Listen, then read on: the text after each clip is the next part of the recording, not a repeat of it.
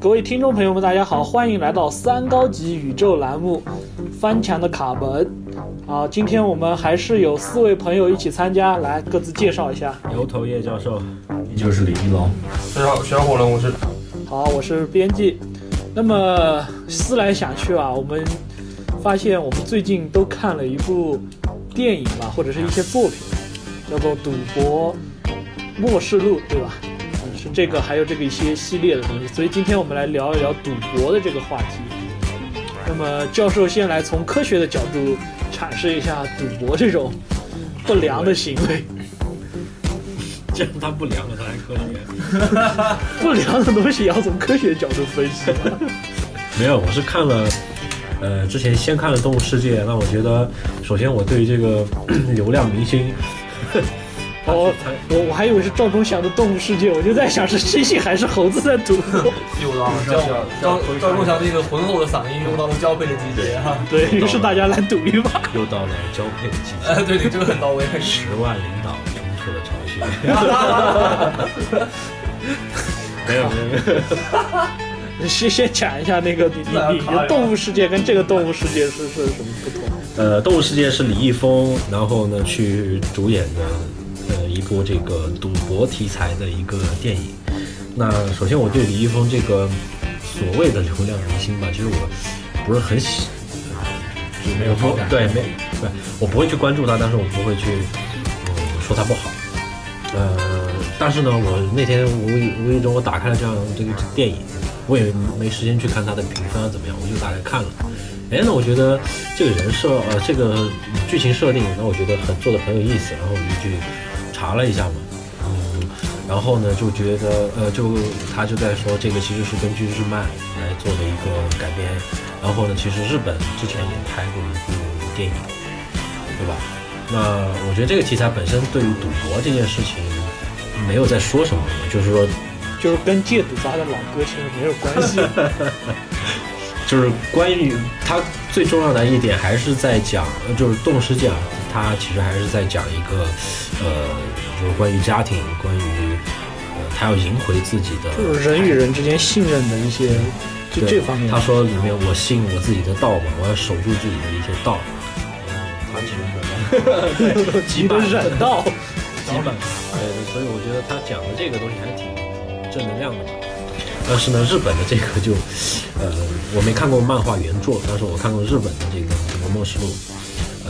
但是它里面呢，就是稍微会比较黑暗一点吧。嗯。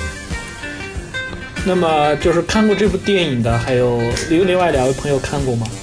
就没有看过，没看过《动物世界》，但我看过那个日本的那部《嗯，赌博末世录》。那那小火龙朋友先讲一下日本那部是电影是吗？还是电影？电影、漫画我都看过，但是电影的话比较久远了吧？感觉。是不是零几年拍的吧？啊，我记得是藤原龙也演的，当时还是日本一个比较有特色的一个演员，就蛮早的，蛮早的。嗯，对对对，他在那个里面，他其实他的那个主演的长相也算是偶像派吧。嗯，对，但是脸不是很尖，不像漫画原作的锥子脸。它在里面的那些剧情表演也是比较荒诞、荒诞的啊，比较夸张的，我感觉。对电影当时没有太大的印象，但是只是。这个漫画虽然它的画风，我个人觉得比较拙劣、粗糙吧，但是它依然还是有很多它的呃追随者，一直觉得它的这个剧情刻画，一直对它的这些心理的描写，还是有一批就是有自己的一派，然后还有自己的追随者，对，还是有一批忠实的粉丝的。啊，赌博这个东西，它的嗯，作为这种非常。算是历史悠久吧，哈，天性吧，天性，天性，有人开始就有对，可能以前的赌博也是别的形式，比如说远古的时候，原始人难说就拿我这个石头换你的那个皮草裙啊什么之类的这种东西，可能是这个就是一个给给你选择了以后，那你就没办法，因为你没有经验，那你就去猜。对对对，就是交智商税、交学费了。嗯，这个其实就是一种赌博。他改编的影视剧也挺多的，但是赌博方面，不知道大家玩不玩那个《德州扑克》？我看过一部电影，特别喜欢马特·达蒙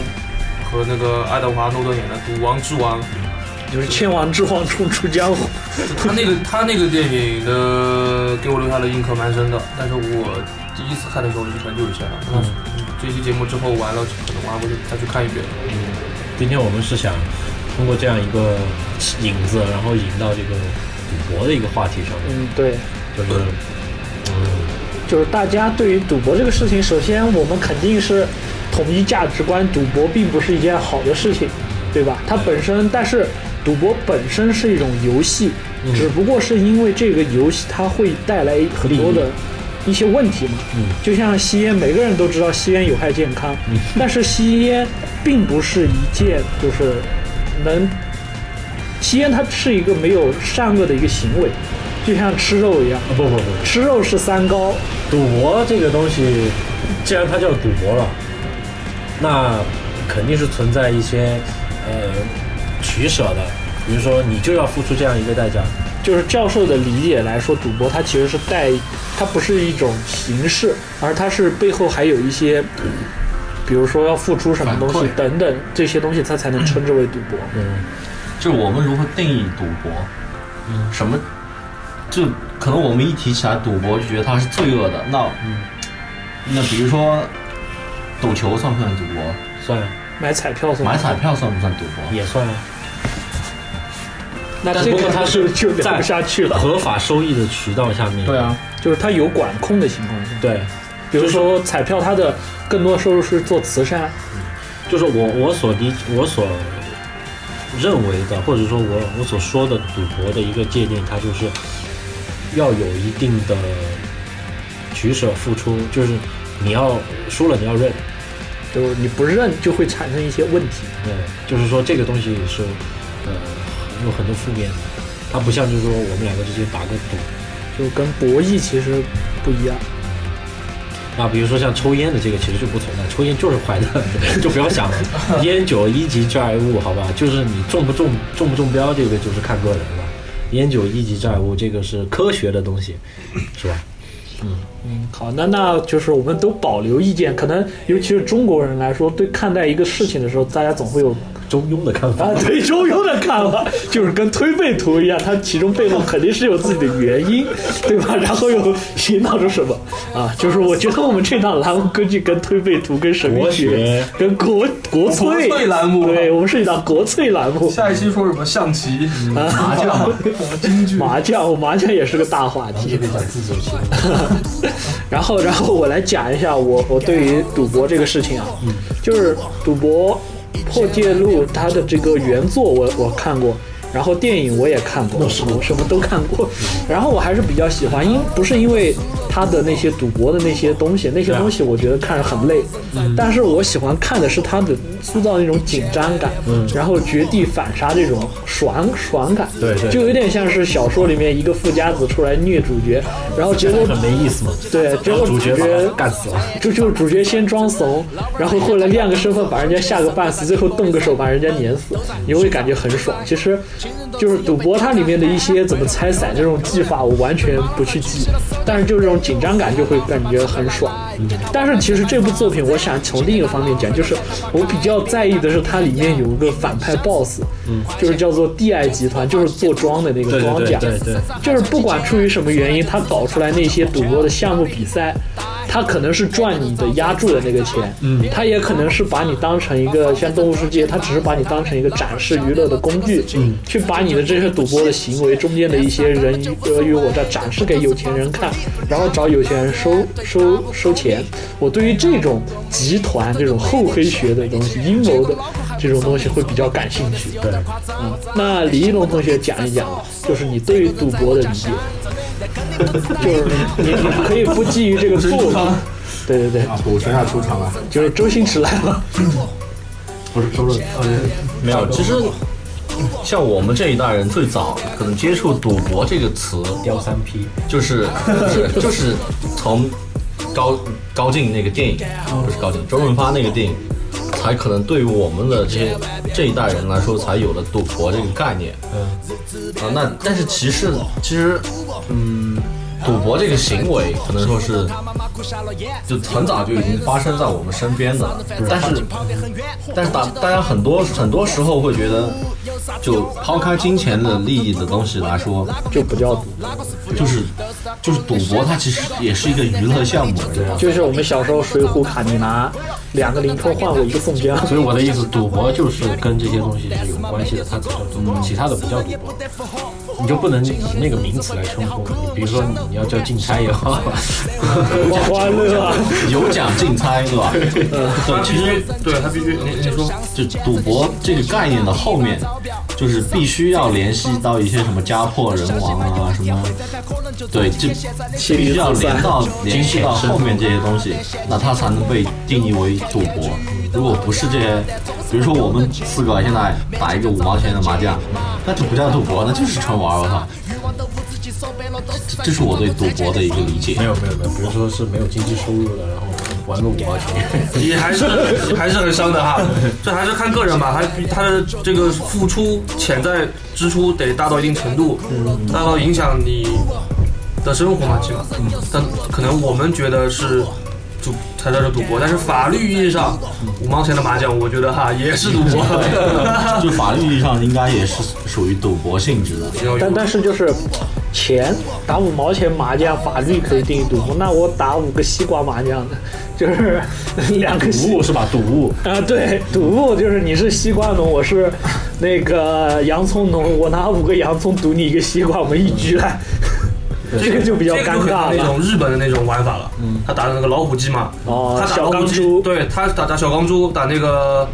小钢珠之后，他拿那些东西，他不直接换钱，他在那个那个帕辛克店里面，他换那些锅碗瓢盆，呃，对，换一些道具，然后他道具是后面，他那个店专门有个地方回收这些道具，然后给你换现金的这个地方。哦，我就想起来之前有那个有一部电影，香港电影里他们贿赂官员怎么贿赂，就是送一口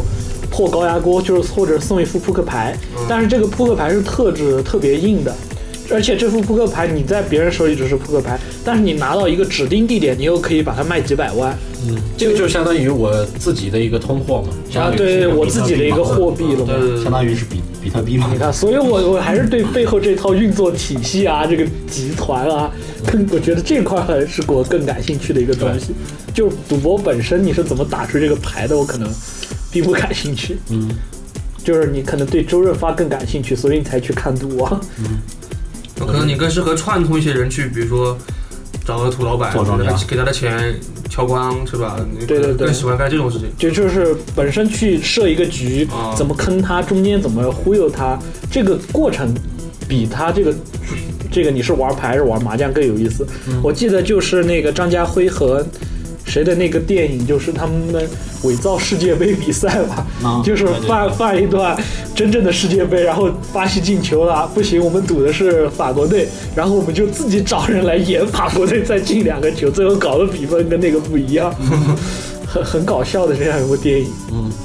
这个让我想起来，其实中国八十年代有一部我觉得非常有意思的电视剧，就叫刚刚我也说叫《千王之王重出江湖》嘛。这部电视剧我我觉得特别有意思的一个点是在于它那个对人性挖掘的本身，因为它是说是在抗战那个年代的上海滩嘛，就面临到一群人像闯关东一样要去上海滩讨生活。那么这部分人他们的来历、他们的能力，包括他们的社会地位、思想价值观有不同，有留学的，有普通老百姓，也有从监狱里放出来的，也有很纯良的什么少女之类。他们因为赌博这个事情，又喜欢赌啊，有可能是因为赌啊，有可能是讨厌赌，等等一些人结了缘，认识了，然后又在那个社会背景下经历了人生的起起伏伏、悲欢离合等等等等。但我觉得想搏一搏的人，反而更容易对这个东西上瘾。哎，对有，稳定的家庭或者收入的人，会会去规避，对他肯定他会取舍一下，我值得吗？但是他搏一搏的话，他搏他他的脑回路可能是哎搏成了我就怎么怎么样，这句话。反正我已经那么比较比较烂了。对，所以所以。就那个人更容易上这条贼船。所以赌博这个话题比较吸引人的关键也是在于他们有一种屌丝逆袭这种可以一炮干机会主义，对对对，可能可能改变现实的这样这样一种爽快感。其实某种角度来说，就和爽文没什么区别，就是看你看你是跌下山崖是赚到几百万，还是跌下山崖捡到一本九阴真经。那那这种行为我们可不可以认为是一种赌博？就是这种赌徒思维嘛。赌徒思维对，就是这个东西，我觉得，呃，赌的这种，就是无时无刻都在发生。就是，比如说你到一个路口，你不知道，那你走了这样一条路，其实这个也是在赌，就是猜嘛。那啊，对最，最熟悉的就是小学或者初中，学你们写作业，你就 D 明嘛你就赌不是，你就赌不赌明天老师会不会查你的，对不对？这个暑假作 这业，这也是赌嘛，对吧？不，这个你们老师就没有很好的规避了。像我们的话，就直接一个组收上来，对吧？就有有一种叫分解式，就是先让组组长批作业，然后再让班长批作业，最后老师才胡乱批，这样就层层盘剥。但是讲到这个话题，就有一种，我就突然想到，现在以前我们那个年代可能很少发生，但是现在这个年代很多发生，就是小学生自己偷了家里的钱去发给同学拉个选票，感 感觉好像美国民主选举那套玩的那个时候谁还溜。就那么那么政治了。没有没有，我们那个年代很少有，但是现在差不多我高中的时候，初一、初二或者是小学生就开始有这种习惯。那我们还是很纯良的嘛。啊，我们那个时候顶多是把家里的泡菜拿去给大家分一分，其实某种某种角度上来说，跟发钱其实差不多，只不过现在的钱就是我们那个时候咸菜。我觉得赌就是无时无刻都在存在，只不过是说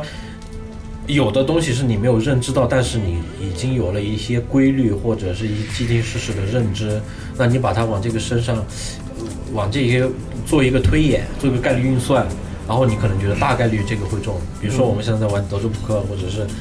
在玩一些这个掉三 P，好吧，炸金花，就是你知道这个有多少牌。那你大概看一下，比如说玩到后期的时候，猜测一个对，那比如说我算一下你的牌有多少，其实，对吧？这个是算一个高级赌博吧。那低级赌博就是，那呃，那就我忽然想到，其实算命不也是一种赌博吗？都是啊，就就是是概率学嘛，就是一个。嗯，我就猜你儿子是胖是瘦，是高是矮，这也是一种赌博。对，可能就是对你没有把控的一些呃情况下面，然后你去做的，基于你所认知、你的经验，对吧？你有多少等级，然后你就去做这样的一个决定。哦，聊到这里，我突然想跟大家分享一个故事，就是讲到赌博啊，我以前去过那种大家就是理解意义上真正的赌场，就是那种进门换筹码，然后进去有什么俄罗斯轮盘，有压大小，有梭哈，有二十一点那种，就跟电视上那种常规的赌赌场嘛香港赌场一模一样的黑赌场。我我小很小的时候有幸去过一次，OK，然后我对于那个赌场最深的印象就是，你只要换了筹码进去吃喝都是免费的，嗯，因为赌场的福利嘛。嗯，结果很多黑赌场被人吃垮掉，这个自助餐。对，很多人就是换五十块钱筹码进去吃了饭，然后五十块钱退了。这就不得不说中国本土人的一个智慧，就是你可能在香港啊，在经济发达地区会是那样，但是你在欠发达地区开赌场很容易就开这种高逼格的赌场，很容易就坑了自己。这个就是你，比如说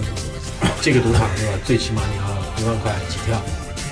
然后另外一个对，就是要限制你必须消费。这个就是一个是呃叫什么费效比嘛，对吧？嗯，你投入投入多少钱，这个投入的钱不能占你的，不不能比你总支呃那个回收益要大嘛。就像是网络游戏，如果如果刚出来的时候，免费游戏可能最初的免费游戏很少有人去充值，不像现在免费游戏，对吧？它充值必须建立在你有一定经济基础，你想要去玩这个游戏的情况下。但相反，如果你在八十年代搞一个收费的免这种免费的网络游戏，让大家充值去买衣服，那可能基本上所有人都在免费玩。只有当你经济条件发展到一定程度，你开传奇这种，大家才会去为了衣服买单，嗯，对吧？不过在中国这个农村地区啊，它这个还真的是一个非常主流的娱乐项目。嗯，像什么过年，很多人回家回老家，就回村子里面，打个麻将，对，大家都会一起玩一玩牌这种，然后过年都会都会玩钱的，这真的非常普遍普遍。我我突然想到一句话，就是这种情况主要是发生在 通讯基本靠吼、娱乐基本靠手的年代或者是环境下。那么我们聊回到就是《赌博破戒录》这个电影或者《福本神行》这个作品吧。嗯，就是这个漫画家其实他另外几部作品我蛮喜欢的，就是叫《斗牌传说》。嗯，他的开局就非常有意思，就是一个下雨的夜晚，然后四个老板约起来赌，赌嘛，就是自己开四人小麻将，四个有钱人。嗯。然后这个时候突然来了一个躲雨的白发青年。嗯。然后一开始都很警戒，为什么我们在这打深山野林打牌会冒出来个人来躲雨？但是本着日本人那种很轴的精神嘛，就让人家进来。结果呢，然后其中有一个人拉肚子或者找什么原因，就换要换人赌，现场没有人了，就只能把那个人临时拉过来。然后所有人都以为他是个新手，结果没想到他是个赌神。你你摸什么牌，他都能算得一清二楚，大概这么一个故事，是是这样一个叙事开场。当然，大家肯定都知道，听到这里，大部分都能猜出来，这个肯定是有阴谋的嘛，肯定是大家合起伙来找了一个高手过来坑人的嘛，对吧？然后就那那一圈麻将，好像打到现在，那个作品好像打了三十几年，一桌麻将还没打完，残局。残局，就是摸一张牌，先是想啊，我这张牌是什么，然后我手上的牌是什么，我现在的局面是什么，刚刚他又怎么样，然后桌上四个人每个人的心理状态分析一遍，这话就完了。你讲了三十年，对，就是街上大爷这一话是摸牌，下一话是牌摸到自己手里，您您就是残局，就是不服不行这种。飞象飞象飞象，对那个还在连载吗？那漫画？对，好像还在连载，就是讲讲他们要去坑一个，就是那种贪官，那个贪官事发了，准备逃出国，所以还是正能量嘛，就是那呃种侠盗的那种呃。有有一点像侠盗那种感觉，就是他们为了坑这个贪官的钱，但是实际上自己也不是好人，嗯。然后他们就得通过打麻将吸引人这种方式，把他留在这个地方，然后尽量多坑钱，反正特别神。他那个作品，我发现这个作者的他的作品都是赌博背后总会有一个大集团，嗯。就拿就是大 boss 背后是一个特别大的集团，就拿赌博破戒录这个作品来说，它后面有一个叫帝爱集团，然后有一个利川跟这么一个明面上的 boss，然后那个集团的总 boss 又是一个后面的 boss，然后男主角就是一个屌丝，一个最底层这样一个角色，一点点挑战 boss，然后失败了，然后又绝地反杀，然后又来竞争这样一个故事，其实就是一种很基本的以弱胜强的概念，对吧？嗯。那么讲到这种以弱胜强，大家就是对赌博类作品的一个，就是一个直观的喜欢点，是不是就是看想看这种以弱胜强的感觉？不是我我喜欢的一个点是，首先他的一个赌的一个技术流派，或者他的一个方式，就就是出老千的技术，就是这个剧情在设定的时候，它是以一种什么样的一种方式在赌？比如说《赌博默示录》里面，它就呃设定了，首先你是在这样一个船上，然后你有多少人，然后呢会有多少张牌，然后它最近最出奇的是用剪刀石头布，就是游戏规则。对规则的一点，首先这个是吸引我的，第二就是他在讲一个什么样的一个故事。嗯，像《赌博默示录》这个，不管是国国产还是日本，它都是，呃，啊，其实还是有点翻身的这种概念在里面的。但是呢，中国的这个呢，它就没有那么的黑暗，它还是比较正能量的。就是实际上我感觉很多赌博的故事，就是你把赌博抛开，变成大家炒股票或者大家做生意，其实这个故事也能讲出来，对，就只不过是借壳，呃借个壳讲一个故事。赌博是一种形式，它最后还是弘扬的弘扬的是那种小人物翻身啊、报仇雪恨啊这种东西在里面就比。如上海滩啊、赌赌王啊、赌侠啊，什么东西都是看绝地反击了吧？对，所以那个东西就就是演绎出来的，就是一种美化过的一个赌赌。就是所有这些都是还是逃不过网文套路的。其实真的像之前，呃，微信里面就是有那种红包群嘛，那是一种正儿八经的我见过的赌博的形式，就是抢抢红包，手气最小的发，手气就是最大的最那那我可以不发呀？就是你要进规则你进那个群的规则是这样的嘛，如果你不发你就踢出去了，然后做专就那个群的群主就专门靠这个东西来分红，这样像这样的一个一种形式，就新时代的赌博的产物嘛。嗯，它背后就根本没有是像什么复仇啊、翻盘啊这些东西的美化，嗯，你就会觉得它就是一个纯的利益。利益的东西在里面，这是这才是正儿八经的赌博。那这这个纯属就有点显得无聊哈，因为它它就没有任何的，因为我觉得像我们说的传统的赌博的游戏，它毕竟它一定还是技巧有一些技巧在里面的，就是他首先要给你塑造一个你可能会有优势的这样一个假象，嗯，然后你是抱着我有优势，我要去凭借我这个优势赚到一些什么想法，但是实际上骗局。你是根本赚不到的，你永远打不过赌场的，就是就是庄做庄的永远会赢。对你打不过赌场的。嗯，那其实他的影视作品里面，他粉饰了一下，他做的好，或者让他比较吸引的，他其实就是把这个主角的命运绑定在你的投射在你的身上，让你觉得有沉浸感，感同身受。他他这个压力那么大，他失败了会怎么怎么样，你会觉得有压力。他赢了那个喜悦，如果你能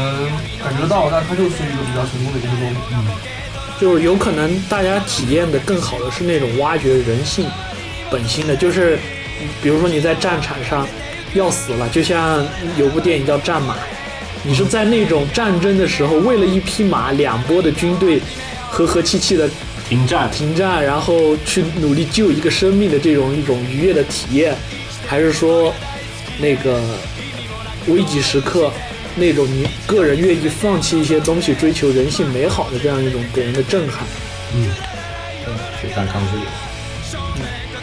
《雪上钢锯岭》其实男主角的那种行为也是在一种，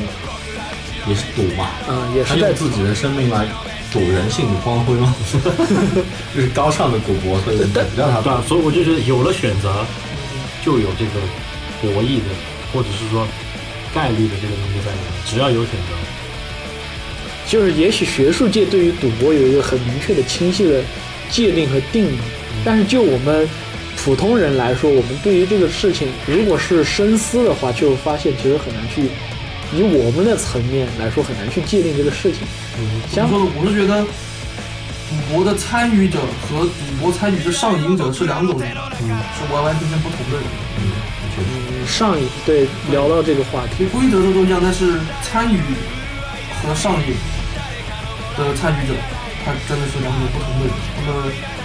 上瘾可能就是对于这种不确定性的呃，一种刺激感。就是有的人杀人杀上瘾就，太刺激了。嗯，嗯他会可能会带来一些对你大脑回路一些思考的一些永恒的一些改变。会刺激你的身体刺激多巴胺分泌对，比如说你赢，你哪天打打什么东西，你赌博赢了多少多少钱，很一笔巨款。当你有一天你通过劳动拿很小一点的话，你不会满足，你永远会想尝试更高更高。就是就是为什么说吸毒难戒嘛？其实你的快感提高到并并不是身体上难解，更多的对对对，他是他把你的快感提高到了至高。